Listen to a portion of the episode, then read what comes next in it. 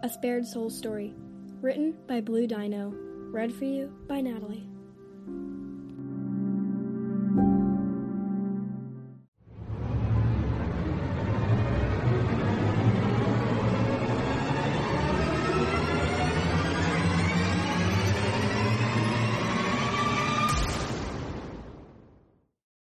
Hello.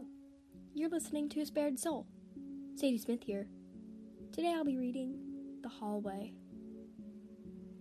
Jason stumbled across a dark, narrow hallway with an old, moldy door waiting at the end of it. The handles were a rusty bronze color.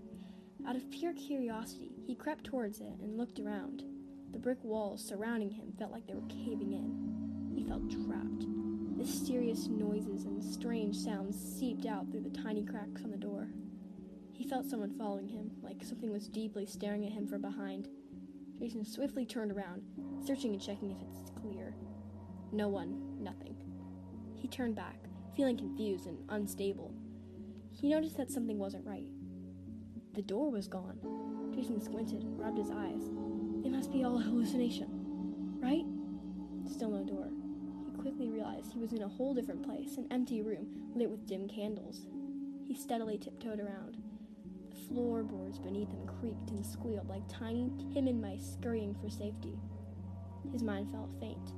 Jason felt delusional and paranoid. The room started to get smaller and smaller until it felt like he had no room to breathe.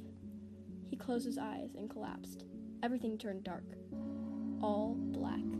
He squinted his eyes back to life, awake inside a familiar place. Jason was inside his comfy bed, inside his safe home.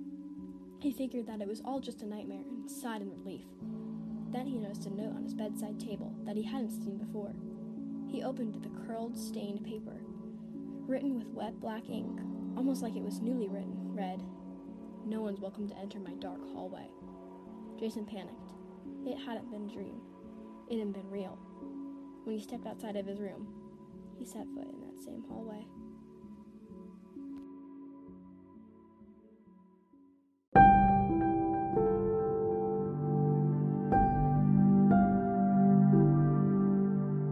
Thank you for listening to this episode of A Spared Soul. We'll be back soon.